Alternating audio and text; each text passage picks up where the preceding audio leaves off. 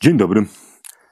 Po tej stronie Aleksander Pawlicki, Jacek Staniszewski. Nie ma z nami Kuby Lorenza. Witamy w pierwszym podcast Riksie w nowym roku. E, Kuby Lorenza nie ma z nami e, wyjątkowo dzisiaj, e, a to z powodu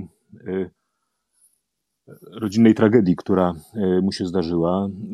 Nie będziemy chyba, Jacku, o tym w szczegółach mówić. Chcemy tylko wyjaśnić powody Kuby nieobecności i zarazem także i tą drogą powiedzieć Kubie, że jesteśmy z nimi i bardzo go ściskamy. Tak, i mam nadzieję, że e, niedługo, niedługo będzie z nami, wtedy, kiedy będzie już mógł. E, i wtedy, kiedy będzie czuł się na to gotowy, e, Kuba, trzymaj się. My e, tutaj postaramy się go jakoś zastąpić, jego nieobecność. Dzisiaj, proszę Państwa, zajmiemy się tak, też chyba, co może no ale chyba trzeba wszystkim naszym słuchaczom, nowym, starym i słuchaczkom, tylko młodym, bo nie ma innych y, życzyć y, też najlepszego w nowym roku, bo w końcu 2024 e, nam nastał. E, I razem z, razem z nowym, e, nowym czasem, nowym rokiem przystępujemy do nowych porządków w szkołach. Państwo pewnie oglądają telewizję, słuchają radia, dużo się dzieje, a w naszym środowisku dosyć głośno w pewnym momencie e, było na temat tak zwanej deklaracji łódzkiej, która została wydana 15 grudnia 2023, zaraz, e, e, no może nie tak zaraz, bo dwa miesiące po wyborach w sumie. Będziemy się też chyba zastanawiać nad tym, czy, czy nie powinna być wcześniej. No ale to jest, to, to jest inna sprawa. W każdym razie, deklaracja łódzka to dokument, który podpisało bardzo wielu e, znanych e, historyków i trochę mniej znanych. E, do tej deklaracji będziecie mieli Państwo dostęp przez nasze notatki przy odcinku. Tych nazwisk tutaj przybywa. Bardzo dużo znanych nazwisk. I to jest tak naprawdę dokument, który mm, głównie jest dokumentem skierowanym do naukowców, E, ale jest też fragment, który nas bardzo interesuje, to znaczy fragment dotyczący edukacji, który nazywa, to jest taki podrozdziałik, który nazywa się akapit, akapicik, edu, edukacja głupcza. E, nie wiem, czy masz przed sobą, Olek, ten tekst? Mam. Oczywiście, przecież jako historyk y, zawsze, znaczy są dwa podejścia.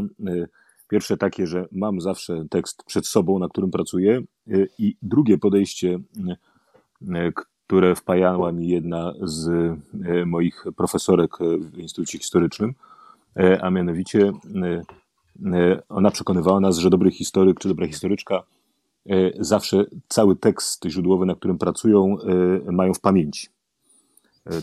I że to jest jedyny sposób, żeby uniknąć błędów, po prostu cały tekst źródłowy trzymać w pamięci i wtedy swobodnie się po nim poruszać bez takiego ryzyka, że coś przegapimy albo e, o czymś się zapomnimy, zwłaszcza jak z dłuższym tekstem mamy do czynienia i ona, jak mi się wydaje, tak ją podejrzewam o to, e, nie była gołosłowna w tej deklaracji, to znaczy ona rzeczywiście e, nosiła większość tekstów źródłowych do historii XVIII wieku w swojej pamięci. Matko boska. Nie, to ja będę Zresztą czytał. nosi chyba pani profesor cały czas, bo Rozumiem, że tak. Edukacja głupcza, tak nazywa się nasz e, akapit. Ja jednak wybieram wersję czytania z pamięci. E, I może przeczytam ten krótki, e, krótki akapit, to w zasadzie są dwa zdania. Odpowiedzialna edukacja historyczna służy wychowaniu świadomych obywateli, a nie partyjnej klienteli. Konieczne jest więc opracowanie nowego kompleksowego programu nauczania historii we wszystkich typach szkół, adekwatnego zarówno do wymogów współczesności, jak i percepcji dzieci i młodzieży. Powinien on zawierać niemały komponent lokalnej historii, sprzyjającej identyfikacji z małymi ojczyznami i zarazem osadzać rodzime dzieje w europejskim kontekście. Czy jest się tutaj, kolego Aleksandrze, z czym kłócić, z czym polemizować? No, y, to jest trochę tak, że, że y, no, z mojej perspektywy jest i kłócić się z niektórymi rzeczami i kłócić się e, także z tym, co zostało pominięte czy przemilczane. ten drugi zarzut oczywiście jest zawsze wątpliwy, biorąc pod uwagę pewną krótkość tej deklaracji, to, że ten akapit jest może wyjątkowo krótki, ale pozostałe też nie są długie. W związku z tym za, zarzucić tekstowi tak krótkiemu, o którym autorzy piszą, że ma być E, że ma być otwarciem pewnej dyskusji, że ma być wstępem do pewnej dyskusji i tak dalej, i tak dalej. Zarzucić, że to czy tamto zostało pominięte jest oczywiście łatwo e, i być może e, nie, nie należy tą drogą, za, za, na, tą, na, na tą drogę za szybko wkraczać, ale ale jeżeli to ma być właśnie wstęp do dyskusji, to muszę powiedzieć, że najogólniej rzecz biorąc, trochę jestem tym akapitem mm, i pewną jego taką oczywistością y, zaskoczony, no bo po takiej deklaracji, która ma być otwarciem do dyskusji, pewnie li, oczekiwałbym, że będzie tam więcej ciekawych, y, istotnych pytań. Y, a w, tej, w tym kawałku raczej mamy do czynienia ze stwierdzeniem kilku faktów i to takich faktów, które są oczywistymi oczywistościami, to znaczy nad, nad czym dyskutować. No, Pewnie, no. Y, pewnie nad niektórymi rzeczami za chwilkę będziemy dyskutowali, tak? Mhm. ale y, o każdej z nich pewnie powiemy to prawda, ale i po tym ale zaczyna się dyskusja i wolałbym, żeby w takiej deklaracji właśnie najwięcej było tych rzeczy, które są po ale, to znaczy tych, co do których y, istnieją naprawdę zasadnicze różnice, bo, bo pierwsze zdanie odpowiedzialna edukacja historyczna służy wychowaniu świadomych obywateli, a nie partyjnej klienteli. To jest zdanie, pod którym o zgrozę mogliby się podpisać zarówno e, czynownicy e, e, IPN-u, jak i nie wiem, ludzie powyrzucani z rozmaitych miejsc. I obie strony miałyby jakieś powody, żeby uważać, że mm, właśnie walczą o właśnie walczą o wolność myśli albo o to, aby szkoła była miejscem rzeczywistej wolności, a nie kształtowaniem partyjnej klienteli. No i przede wszystkim jest też tak, że to zdanie, tak naprawdę ten, ten akapit, mimo że krótki, to bez tego pierwszego zdania doskonale mógłby się obyć, bo to jest po pierwsze, po pierwsze y, tak y, mocno oczywiste, że y, jeżeli je piszemy, to piszemy je no, wytykając komuś coś, a mam wrażenie, że jeżeli komuś coś takiego wytykać, to właśnie władzy, która odeszła. Znaczy, trochę to jest taka odwaga po fakcie. No, ja bym się, jeżeli y, takiego zdania y, spodziewał, to spodziewałbym się powiedzmy w roku 2016 czy 2017, czy nawet później, kiedy wprowadzano w sposób, w jaki wprowadzano przedmiot HIT. Natomiast jeżeli on się tutaj znajduje, no to ja rozumiem, że on jest skierowany do nowej władzy i no tak, dobrze, możemy o to apelować, tylko że nie, nie dobrze moglibyśmy apelować o to, żeby dobrze uczyć i żeby mm, wszyscy byli dostatni. To znaczy, no dla mnie to jest po prostu, to po prostu w tym momencie puste słowa, które oznaczają rzecz y, oczywistą. To, co jest dla mnie nowe, y, może nie, nie, nie bardzo nowe, ale jednak warte zauważenia właśnie w związku z mm, rozmiarem tego krótkiego tekstu, to jest y, no jednak zwrócenie uwagi na historię lokalną, o którą kiedyś też y, apelowaliśmy. I jest to dosyć mocne stwierdzenie, że ten, ta nowa, jak rozumiem, podstawa programowa, nie program nauczania, bo tu się autorom trochę pomyliły słowa, y, ma zawierać właśnie dużo wolności dla nas, którzy chcą uczyć lokalnie. To ja zaraz się do tego odniosę, bo ja tutaj, tu mam jedną z moich wątpliwości, właśnie tutaj lokuję. Ale mhm. jeszcze y, zanim, zanim a, tej, a, a propos historii lokalnej coś powiem, to zwróciłbym uwagę na y, pewną taką szerszą perspektywę, wiesz, no właśnie związaną z tym, y, do kogo ten apel jest kierowany i w jakich okolicznościach jest kierowany. On jest pisany właśnie z takiej perspektywy pewnego rozrachunku, prawda, z okresem, który mija i w którym historia znalazła się pod bardzo silną presją państwa. W związku z tym, e, e, twierdzą autorzy, e, czas jest na taką dyskusję, która pozwoli nam bardzo wyraźnie rozgraniczyć to, co może państwo i czego byśmy od państwa oczekiwali, a to, co powinna nam zagwarantować wolność akademicka. I cały ten tekst, który jest niewątpliwie pisany z perspektywy osób jakoś jakoś e, krytyczny w stosunku do ostatnich ośmiu lat, e, po pierwsze kierowany jest do państwa z całym szeregiem rozmaitych apelów, co państwo powinno zrobić, a po drugie kończy się takim, taką formułą apelujemy o dokonanie wspólnie ze środowiskiem naukowym, muzealnym i edukacyjnym kompleksowej oceny metod, celów i rezultatów działania pozaakademickich instytucji zajmujących się badaniami i edukacją historyczną. I te dwie rzeczy, to znaczy ta perspektywa mm,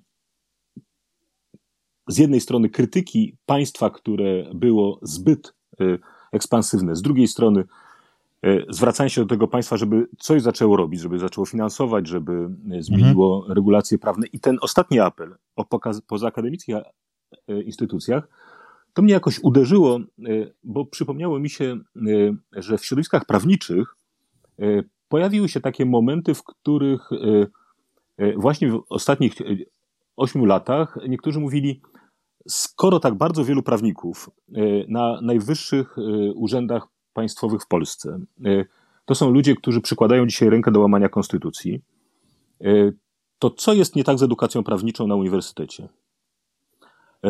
I ja bym chciał, tak sobie myślę, jeszcze zanim przejdziemy do samej edukacji, trochę z perspektywy edukacji akademickiej. Tam się niekiedy pojawiało takie rozróżnienie, oni mówili, to nie są prawnicy, to są mhm. absolwenci prawa. Z tej perspektywy ja bym chciał zapytać y, także o to, to znaczy, czy jest jakaś różnica między absolwentem historii i historykiem, czy historyczką? Y, y, także z punktu widzenia tego, czego byśmy oczekiwali. I zarówno z punktu widzenia e, tego, jak, jak to wygląda, kiedy przyglądamy się rozmaitym, e, rozmaitym dziwnym kompromisom z władzą, na które historycy i historyczki szli, tak? jak i z uwagi po prostu na to, jak historia uprawiana w ciągu tych ostatnich 8 lat wyglądała, prawda? Jak przyjrzymy się wielu tym książkom, które były w tym czasie publikowane, no to są takie książki, które są no, metodologicznie bardzo często w tym sensie zawstydzające, że one reprezentują takie podejście, z którego kiedyś chyba Collingwood kpił, mówiąc, że to jest podejście nożyczki i klej, tak? To znaczy wycinasz, tniesz źródło na kawałki, sklejasz je E, i publikujesz książkę, która jest złożona z tych e, na nowo sklejonych fragmentów źródeł. E, I pytanie jakby jest trochę takie, to znaczy, czy, czy na, na, końcu, kiedy pojawia się jednak olbrzymia rzesza absolwentów historii, historii i, którzy piszą takie książki, którzy tworzą tego rodzaju rzeczy na zamówienie władzy, generują jakieś stosy niepotrzebnego papieru związanego z aktualną polityką historyczną, to skąd oni się wzięli i czy to jest tylko pytanie o punktozę, finansowanie edukacji, Narodowe Centrum Humanistyki oraz pozaakademickie instytucje zajmujące się badaniami? Czy może to jest też pytanie po prostu o kształt edukacji historycznej na poziomie uniwersyteckim? No to wchodzisz tutaj bardzo szeroko i ten kontekst bardzo poszerzasz. Ja, ja jednak myślałem bardzo wąsko o szkole, no ale, no ale masz rację faktycznie, że, że jeżeli zaczynamy nawet patrząc na ten, nazwijmy go, nasz akapit, mówiąc o tym, że e, konieczne jest więc opracowanie nowego kompleksowego programu nauczania historii, no to znaczy, że potrzebujemy ludzi, którzy będą to robić e, i którzy będą mieli, którzy będą mieli kolejną wizję i którzy będą mieli kolejny plan e, na to, co i jak powinno się zmienić. Jeżeli tacy ludzie są potrzebni, no to prawdopodobnie znowu potrzebujemy kogoś, kogo, y, y, kogo powin, komu powinniśmy ufać. A wydaje mi się, że już dawno nie ufamy ludziom, którzy, którzy to robią, bo y, no jak, to, jak to bywa, ci, którym się ta poprzednia władza podobała i ta historia się też podobała, powiedzą, Wajcha się przekręciła w następ drugą stronę i teraz nam powiedzą, jak mamy uczyć, a my i tak nie będziemy uczyć w ten sposób, bo my wiemy, jak mamy uczyć. Znaczy, dla mnie, a nawią, mówię o tym dlatego, że nawiązuję do tego, co ty powiedziałeś, to znaczy do tego, że y, historycy, mm, niezależnie już od tego, czy są absolwentami studiów, czy, czy po prostu historykami, naukowcami, czy nauczycielami, trochę się my, może też tak powiem powiedzieć, no, nie, no, trochę się skompromitowaliśmy moim zdaniem. To znaczy y, y, pokazaliśmy, że co nam dadzą, to my to zrobimy w jakiś sposób, E, I, I teraz e, wydaje mi się, że zanim będziemy kompleksowo znowu zmieniać program, no to faktycznie może warto sobie zadać pytanie, e, czy nie powinniśmy pomyśleć o takim uczeniu historii, w którym e, najpierw wytłumaczylibyśmy sobie, co to znaczy w ogóle uczyć historii, kto i, i, i co to znaczy uczyć historii. To znaczy, co to znaczy, bo obawiam się, że znowu będziemy rozmawiali o treściach. Um, to ja tylko ci wyjdę słowo, bo zwróć uwagę, że to jest. Y, to znowu nas trochę odsyła do edukacji akademickiej. Y, ja pozostaję jakby jeszcze przy tym wątku, nie dlatego, żebym chciał się na ten temat wymądrzeć, ale dlatego, bo, bo to nie jest przedmiot mojego pierwszego zainteresowania, e, refleksja na temat e, tego, jak ma wyglądać edukacja na wydziałach historycznych. Tak? Natomiast to się bardzo, po pierwsze, bardzo bezpośrednio przekłada na, bardzo bezpośrednio przekłada na to, co się dzieje w szkołach i jak pracują, pracujemy jako nauczyciele i nauczycielki, bo mhm. jeżeli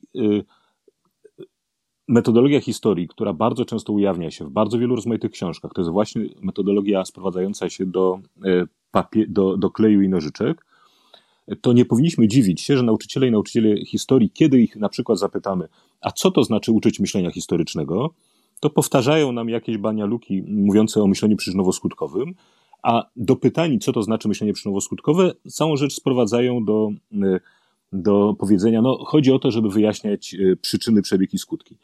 Otóż wydaje mi się e, i obawiam się, że e, może ręki nie dam sobie obciąć, ale palec chyba byłbym gotów zaryzykować, e, że gdybyśmy wzięli absolwentów, historyków, skończonych historyków z dyplomami i zaczęli ich dopytywać, co to znaczy myślenie historyczne, co to znaczy w istocie rzeczy myślenie w kategoriach ciągłości zmiany, albo co to w istocie rzeczy oznacza E, badanie przyczyn, e, opisywanie przyczyn, e, w jaki sposób, na jakiej podstawie my uznajemy coś za przyczynę, albo jak rozmaite rzeczy, jak wygląda dokładnie cała procedura wyjaśniania, to bardzo szybko ujawniłoby się, okazałoby się, że to jest podejście no, naiwne, to znaczy, że hmm. myślenie historyczne to jest takie myślenie, jakie znajdujemy w mózgu historyka, a historyk to jest ktoś taki, kto po prostu bada źródła. E, e, I co to za filozofia, prawda? Bada źródła.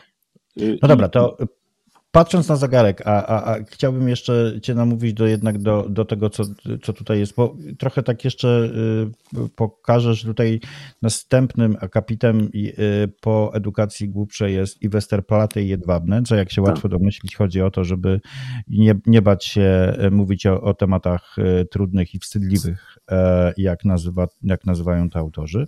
Tutaj chyba nie ma sporu. Natomiast yy, obiecałeś, że powiesz jeszcze coś na temat tych małych ojczyzn, dlatego że tak. Y, dla mnie to jest, y, jeszcze ci wejdę słowo, dla mnie to jest trochę taka zapowiedź albo apel o to, żeby dać nam więcej wolności. To znaczy, bo kiedy ja słyszę ojczyzny, to znaczy, aha, każdy ma swoją, własną i sam musi ją zdefiniować, opisać, określić, więc nie ma co tego narzucać. Damy nauczycielom, nauczycielkom szansę na to, żeby mogli opowiadać o historii z perspektywy swojej, swojego miejsca. No i, i ja tu mówię, ok, I cieszę się, że tu w ogóle tutaj jest. Moim zdaniem to jest najważniejsze zdanie w tym, w tym to jest jakiś, nie chcę powiedzieć nowy pomysł, no ale to jest jakaś wizja w tym wszystkim. A ty co myślisz? No, ja myślę, że y, ja mam taką intuicję tutaj, że to jest takie trochę spóźnione. To znaczy, że to jest coś takiego jak e, wtedy, kiedy ktoś mówi, e, powinniśmy mieć więcej historii kobiet w programach szkolnych. Okej, okay, ale to jest oczywista oczywistość. A tymczasem, kiedy my dzisiaj myślimy sobie o E, o historii, e, e, o historii kobiet, to raczej nie myślimy już o tym, że chodzi o to, żeby po prostu było więcej o naukowczyniach, więcej o chłopkach, więcej o królowych albo więcej o pisarkach. Tylko myślimy sobie o tym, że chcielibyśmy też więcej historii pisanej z perspektywy kobiet. Mhm. I że to jest jeszcze trudniejsze z rozmaitych powodów niż pisanie historii kobiet, ale to jest w istocie rzeczy wyzwanie. Nie tylko wypełnienie kobietami e, programów szkolnych, ale też włączenie pewnej perspektywy, która może być e, e, zupełnie różna, a z perspektywy, a, a, a która jest zupełnie zaniedbana, jeżeli chodzi o opis takich lub innych wydarzeń historycznych. I trochę tak samo jest z tą historią lokalną, to znaczy bez dwóch zdań, to jest bardzo fajne, żeby e, było miejsce i tego byśmy oczekiwali i często to dbaliśmy i myślę, że bardzo wielu nauczycieli i nauczycielek starało się znaleźć taką przestrzeń na to, żeby pojawiła się historia miasteczka, czy historia okolicy, czy, czy historia regi regionu ziemi, na której, na której żyją uczniowie. Ale ja bym chciał pójść krok dalej i chciałbym, żeby za takim postulatem szło przemodelowanie opowieści o naszej historii narodowej. To znaczy, myślę sobie na przykład o tym, że mm, cała nasza historia II wojny światowej to jest historia spisana z perspektywy generalnego gubernatorstwa. E, I to jest ta wspólna historia, która jest oczywiście historią kompletnie obcą z tej perspektywy, z perspektywy e, tego, co przeżywali dziadkowie czy pradziadkowie, ludziom na Śląsku, ludziom na Kaszubach, e, ludziom, którzy spędzili wojnę na Kresach czy na pograniczu ze Słowacją i tak dalej, i tak dalej. Tych pamięci o II wojnie światowej jest w Polsce dużo więcej. Natomiast mhm. ta podręcznikowa, która stała się narodową, która zgłasza roszczenie do bycia narodową, to jest pamięć generalnego gubernatorstwa. I teraz, um, kiedy ktoś mi mówi o historii lokalnej, to ja nie chciałbym, żeby ta historia, upraszczając, generalnego gubernatorstwa posunęła się i zrobiła trochę miejsca na to, żeby ktoś tam sobie jeszcze e, w Gliwicach opowiedział o perspektywie śląskiej, a w Kartuzach o perspektywie kaszubskiej. A, e, tylko chciałbym, e, żeby tak przemyśleć naszą historię narodową, żeby ona stała się polifoniczna. To znaczy, żebyśmy tak napisali naszą historię narodową, żeby ludzie z Kaszub dowiedzieli się, e, jak e, te rzeczy pamiętają ludzie na Podlasiu, a jak te rzeczy ludzie pamiętają na Śląsku, i żeby ludzie na Mazowszu rozumieli, e, jak te rzeczy przeżywali ludzie w Wielkopolsce, i żeby ludzie z Pomorza mogli dowiedzieć się, dzieci z Pomorza mogły dowiedzieć się, jak różna mogła być perspektywa tych, którzy, których pradziadkowie przeżyli rzecz na Podkarpaciu. I rozumiem, że wtedy nikogo nie, I rozumiem, że wtedy nikogo nie będzie dziwił, e, dziwiło to, że kogoś dziadek był w Wehrmachcie. Tak, i co więcej, unikniemy moim zdaniem takiego e, napięcia, które takiego napięcia, które się często w tej dyskusji lokalne, narodowe e, pojawia, to znaczy e, z jednej strony obawy przed tym, że będziemy mieli tutaj do czynienia z, taką rozdrobnie, z takim rozdrobnieniem tożsamości i zagubieniem gdzieś tej tożsamości wspólnej, prawda, a, a z drugiej strony, że będziemy, że, że padamy ofiarą takiej dominującej właśnie e, wszystko e, warszawskiej opowieści, tak? No bo to bardzo często tak jest, prawda, że, że to jest taka warszawska opowieść. To w tych badaniach z WPS-owych, do których kiedyś się odwoływaliśmy, no istnieje tak, pamiętasz, istnieje taka grupa Silesian Discontents, to znaczy takich nauczycieli ze Śląska, którzy, e, e, którzy negują opowieści pisane w Warszawie, tak? Ale E, i, i nie chcą tak uczyć, bo to jest po prostu nie jest ich historia. No ale powiedziałbym, Śląsk jest szczególnie dobrze przygotowany do tego rodzaju oporu. No więc e, powiedzieć więcej miejsca dla historii lokalnej to jest dzisiaj już za mało. Tak jak za mało jest dzisiaj powiedzieć więcej historii kobiet. Więcej historii z perspektywy kobiet i więcej historii polifonicznej. E, tak, y, tylko trochę tak się zastanawiam nad tym, co, jak to skomentować, co powiedziałeś, dlatego że z, z, jednej strony absolutnie, i to nie jest żadna niespodzianka, się z Tobą zgadzam, a z drugiej strony nie wiem, czy y, nasze środowisko jest po prostu do tego przygotowane już teraz. Znaczy, jeżeli moglibyśmy, jeżeli e, miałbym się jakoś do tego odnieść, to widziałbym e, taką edukację historyczną, powiedzmy sobie za 5-10 lat może, ale wcześniej chciałbym do tego nauczycieli przygotować, bo boję się, że narzucenie czegoś takiego, wprowadzeniem po prostu kilku poradników e, i powiedzenie, teraz tak macie uczyć, e, bez wsparcia, e, bez przemyślenia tego, bez odpowiednich kursów, warsztatów, wsparcia środowiska mm, akademickiego, opracowania właśnie przez to środowisko e, odpowiednich materiałów, źródeł itd., tak itd., tak e, no będzie kolejną historią z historią, historią i społeczeństwem. To znaczy świetny pomysł się nie zostanie zrozumiany, przez co zostanie odrzucony w ogóle zanim zaczął być prowadzony i sprawdzony, czy to się da. No ale przyznę, że to jest paradoks, że uznaliśmy, że jesteśmy gotowi i mamy na przykład bardzo dobry podręcznik polsko-niemiecki, czyli że jesteśmy, jesteśmy gotowi E, uczyć europejskiej historii e, z perspektywy polsko-niemieckiej, a nie jesteśmy w stanie uczyć polskiej historii z perspektywy śląsko-mazowieckiej. No ale ja nie wiem, tak? czy jesteśmy gotowi do uczenia historii z podręcznika polsko-niemieckiego. Z tego co wiem, nie za dużo nas y, z tego podręcznika korzysta. Ja korzystam, jestem zachwycony, ale nie jest nas dużo. Mhm. I dlatego boję się, że y, tutaj znowu trochę tak jak ty mówisz o e, opowiadaniu historii z e, perspektywy generalnego gubernatorstwa, to trochę mówimy teraz o uczeniu historii z perspektywy y, naszej E, e, twojej, mojej Kuby, czyli z takiej, e, z takiej perspektywy dosyć liberalno-lewicującej w prywatnych szkołach w Warszawie. Obawiam się, że to po prostu tak szybko nie przejdzie i dla mnie ważne jest to, żeby zanim zaczniemy to robić, przekonać tych nauczycieli, którzy do tej pory uważają, że jednak trzeba uczyć od piramidy do, do Wałęsy, czy do 2015, y, właśnie w ten sposób, że, że to się jednak da. Ja jednak chciałbym najpierw y, trochę porozmawiać albo poprzekonywać tych nauczycieli, którym skończyły się dobre czasy, że oni niczego nie tracą, w takim sensie, że gdzieś tam będą mogli uczyć o tym, czego chcą uczyć, tylko że to nie wszystko. Co, co, ja wiem, że to, co mówię, może być, może być kontrowersyjne, ale wydaje mi się, że nasz poprzedni, poprzednia nasza próba zmiany podstawy programowej, mm, chociażby z tym pomysłem, który tak naprawdę, do którego Czarnek wrócił, czyli do uczenia w pierwszej klasie liceum o, o, o XX wieku, przepadł nie dlatego, że, y, że był zły, tylko przepadł dlatego, że został trochę narzucony, bez zrozumienia, co się tak naprawdę dzieje i z tymi wszystkimi strajkami głodowymi w tle, kto pamięta, to, to, e, to wie o co, o co mi chodzi. Um, to, słuchaj, bo no. zanim, zanim powiesz, że mamy już 27 minut i powinniśmy kończyć. Jezu, już mamy 27 to, minut. Tak, no. tak, ale ja pójdę za ciosem jeszcze, bo z, po pierwsze e, chcę powiedzieć, że e, jeżeli chodzi właśnie o taką historię polifoniczną, no to mamy pewne doświadczenie, czy mamy pewną perspektywę, kiedy opowiadamy historię XIX wieku.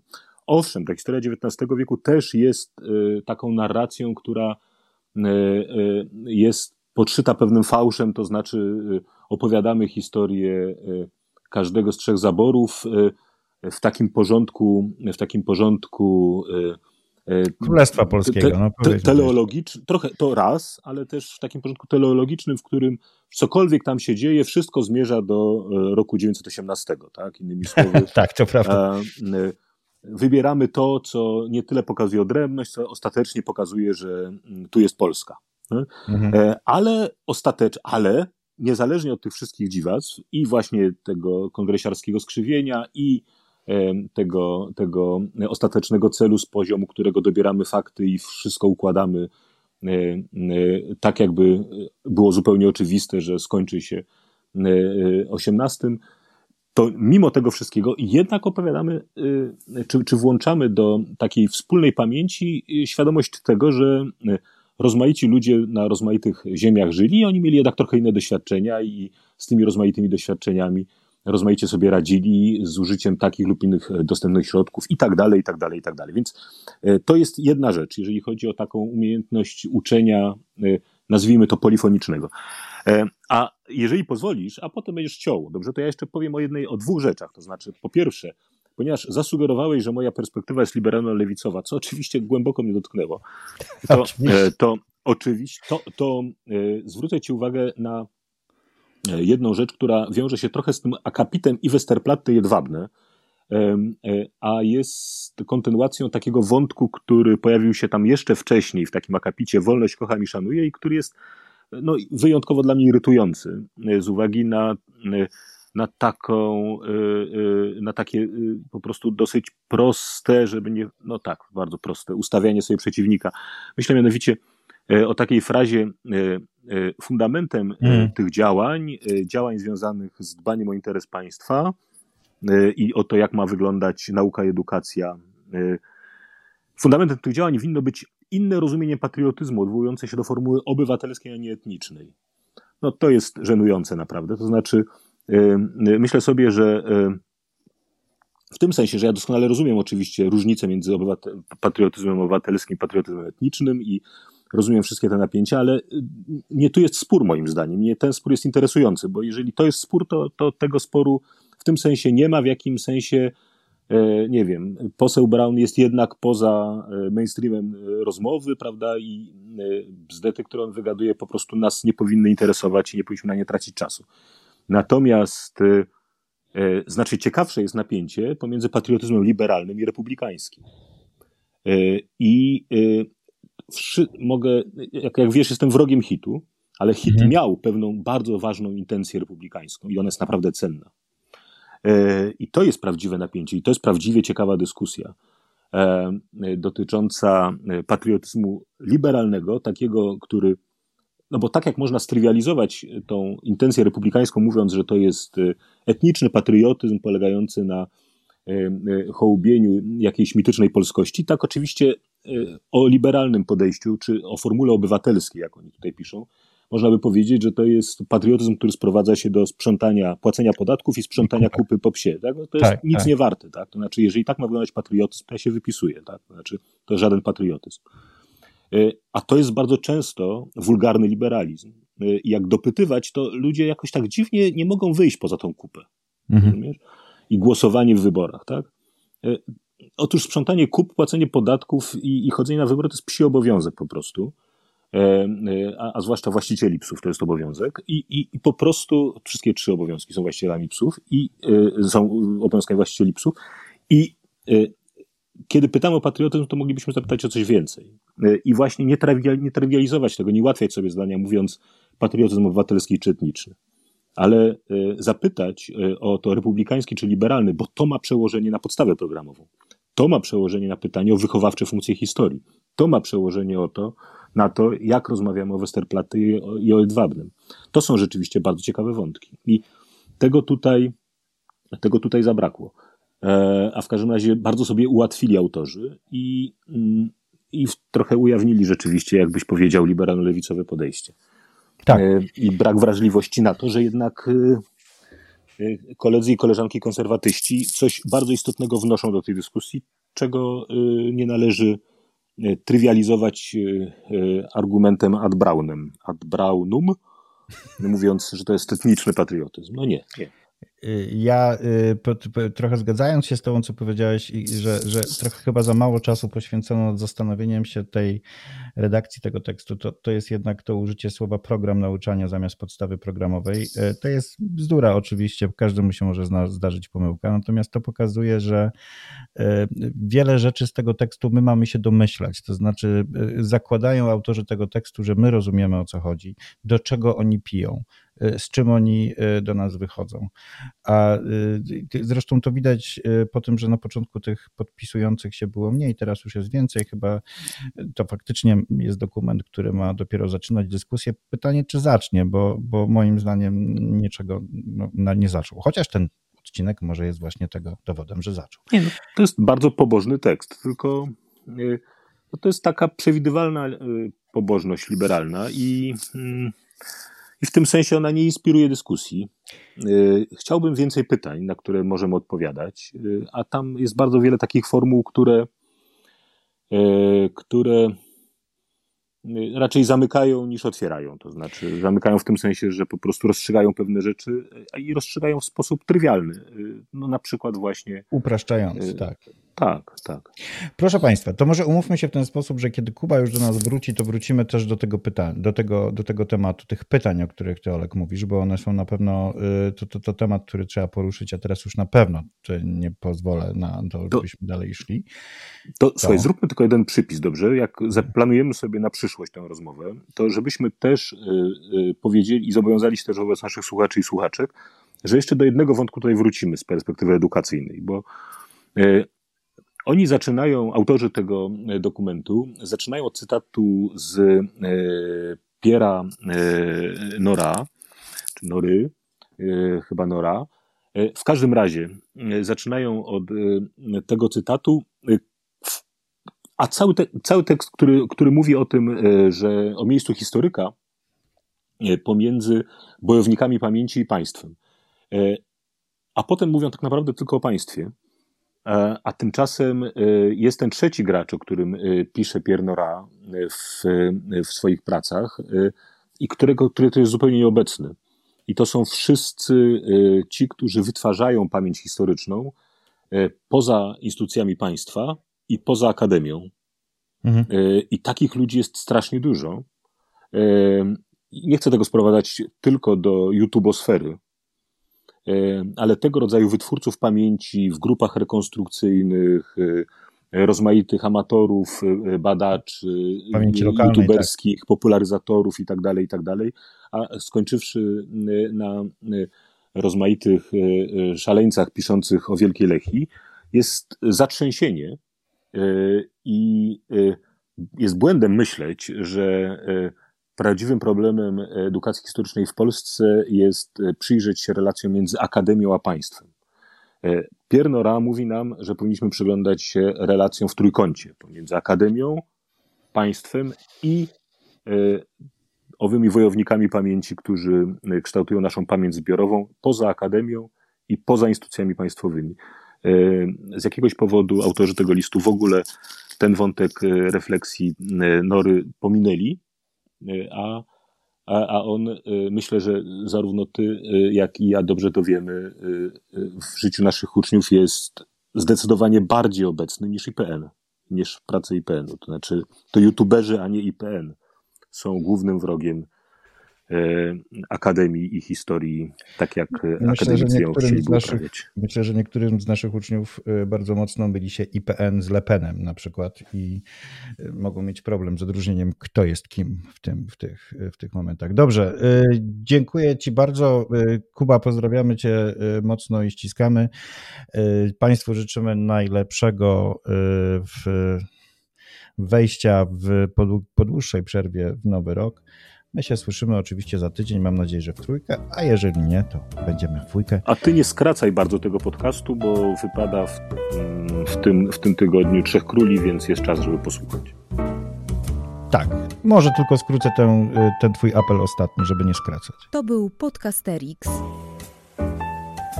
Wysłuchali Państwo kolejnego odcinka podcastu Trzech Nauczycieli Historii, którzy lubią sobie pogadać o swojej pracy, bo ją po prostu uwielbiają. Tych trzech jegomości to Kuba z charakterystycznym R, Olek z charakterystycznym głosem i Jacek, który czuwał nad nagraniem i montażem. Podcast przygotowano dzięki wsparciu Szkoły Edukacji Polsko-Amerykańskiej Fundacji Wolności i Uniwersytetu Warszawskiego, w której cała trójka pracuje. Więcej informacji na stronie szkolaedukacji.pl. W czołówce wykorzystano dźwięki na wolnych licencjach, a głosu użyczyłam ja, czyli Adriana Bąkowska. Zapraszamy na kolejny odcinek.